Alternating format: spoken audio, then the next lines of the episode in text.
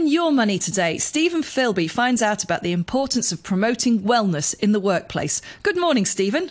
Good morning and welcome to John Corbett, psychologist, lawyer and recruiter. There's an interesting combo from OT&P. Good morning, John. Good morning, Steve. Let's kick off with why is employee mental wellness so important to organisations? Uh, good question. Fundamentally, a company doesn't exist without people. The capital, the worth of any company isn't the building, isn't the brand, but the people who work for the company. So your people are your only asset in one sense, and mm. their welfare and their happiness is important for your business needs and for their needs as well. So fundamentally, a happy workforce is a happy company and a profitable company. Yeah, and um, obviously with lots of problems with retention and limited talent, particularly in the Hong Kong workforce, I guess there's an even bigger need to focus on mental wellness right now. Exactly. We've all seen over the last couple of years a lot of stress in relation to COVID restrictions, people moving from Hong Kong, but I'm fundamentally optimistic about the ability for Hong Kong to bounce back and for people to be attracted into important roles and to keep good people. Yeah, I mean, COVID did knock everyone for six, not it just did. in Hong Kong, but globally. But then there was also, you know, a lot of expats in Hong Kong not being able to travel. So um, I, I know there was a big increase in mental wellness issues. Have they kind of you know, moved through now? Look, I, I, think so. Yeah. There was certainly a degree of what I would describe as cabin fever. People uh, in a very small apartment, all working, mm. everybody jammed to the rafters, and there was a lot of stress. So it's good to see a degree of normality coming back. And unlike other cities, Hong Kong people appear to really like to work in the office rather than working at home. So I do think that things seem to be for the improvement, but there's still, I think, fundamentally, there's a lot of issues in relation to work stress, burnout, long hours, job uncertainty. And that's where uh, psychologists and other professionals can come to support those employers and those companies in need. Yeah, I'm quite surprised about that because, in my experience, a lot of people I work with, both local and expat, um, even in Hong Kong, do enjoy working in a hybrid and remote situation, which is surprising because you touched upon the smallness of apartments and things like that. Hmm. What, what, do you find that surprising? Or? Look, I do. I certainly, I think people are different, but I've certainly seen a lot of people who for the benefit of their emotional health, they've got to get out of the house, whether they get out to the coffee shop or go to the office or just go for a run or go for a walk. Working from home sounds great in theory, and, and certainly a, a flexible working environment can work well if, if it's finely tuned. But people are social animals. People need to, to feel like they connect, and that's why I think that having a, a, a balanced working mm. arrangement is probably the best thing. Okay, and what can organisations do then to facilitate that? But, but maybe some organisations like multinationals have no choice. People need to work remotely. Would you recommend to them?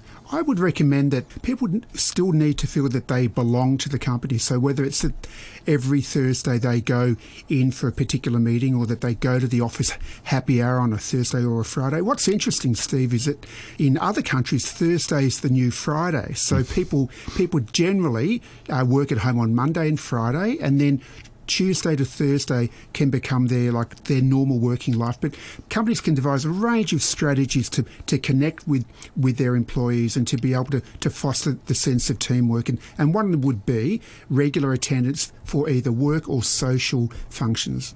Okay. Now, there's a lot being spoke about psychological safety at yep. the moment. Can you maybe explain a bit more about what that is and why it's important? Yeah, well, my understanding, and this is with my legal training, is that there's an obligation for a, a company to provide a safe working environment, and there's increasingly, unfortunately, people who who have been uh, traumatised at work, and now companies are realising that they, there's a real uh, liability, there's a real obligation to provide not only a, a safe physical environment, but a safe psychological environment, and that it, and issues such as harassment or bullying or toxic workplaces are real and uh, and need to be addressed. Yeah, I guess it could also be quite milder than that in terms of people just being afraid to speak up.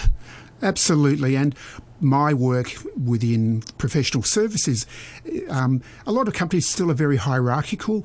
They believe that uh, and studies have shown that people who leave generally relieve, uh, leave a company because of their boss Correct. rather than a particular uh, job function. So I do think it's important to be able to create an open environment. There used to be a, a saying when I was a lawyer that the partner has an open door policy. Now, maybe we don't have closed offices anymore and everybody's in an open work environment, but I do think that it's important for managers to be approachable and to be able to be both accountable and also focused on what's good for not only the business but for the people involved in the business.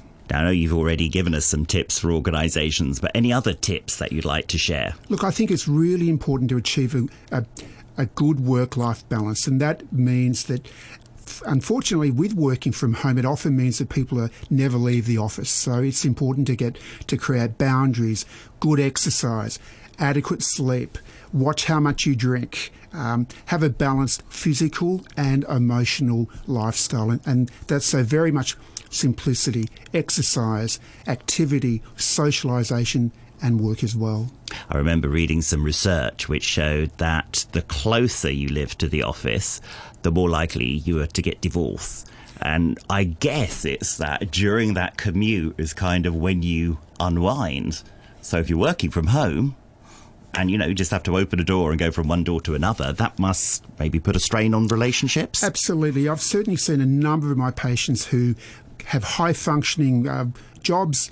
They've got a young family, and they're all they're all on top of each other. And so the ability to, to get away, to get a break, to have a little bit of downtime is really important. Yeah. I remember when I had to work from home, when the swimming pool was open, I'd go for a swim at the end of the day to transition from my work to home time, and I found that worked yeah, really well. We, we also call it incidental exercise. For example, I encourage my patients if they, for example, they live it in Causeway Bay, they get off at Wanchai and then they walk the last two or three kilometres because to build that into your daily activity. So, importantly, good routine, good practices, good habits are very important. And something like that would help with both physical and mental wealth. And of course, the two are very connected, aren't they, John? Absolutely. Yeah. One last question. If I'm an employee and I feel I'm struggling with my mental wellness, what would you recommend I do? Very good question. I think first and foremost, go to your, your GP. Really is your your first port of call. A, a good a good relationship with your local health provider is fundamental. And so I would say seek out a professional, seek out your doctor, seek out friends, seek out your manager, seek out uh, people that you can talk to confidentially and without judgment. Yeah.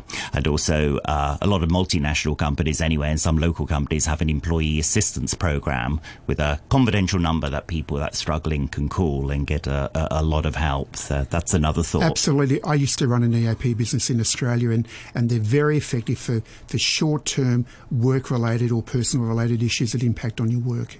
Okay, so lots of choices there. Thank you very much, John Corbett, psychologist, lawyer, and recruiter of OT&P. Thank, Thank you for you joining very much, us. Steve.